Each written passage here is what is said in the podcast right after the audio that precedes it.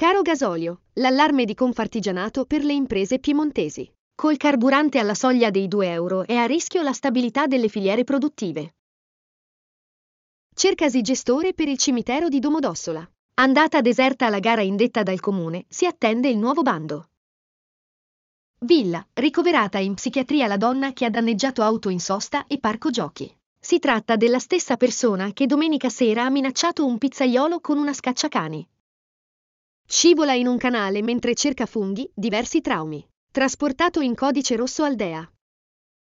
La banca d'Alba apre a Verbania. L'istituto di credito cooperativo aprirà una filiale in Corso Mameli, nei locali dell'ex Ciao Ciao.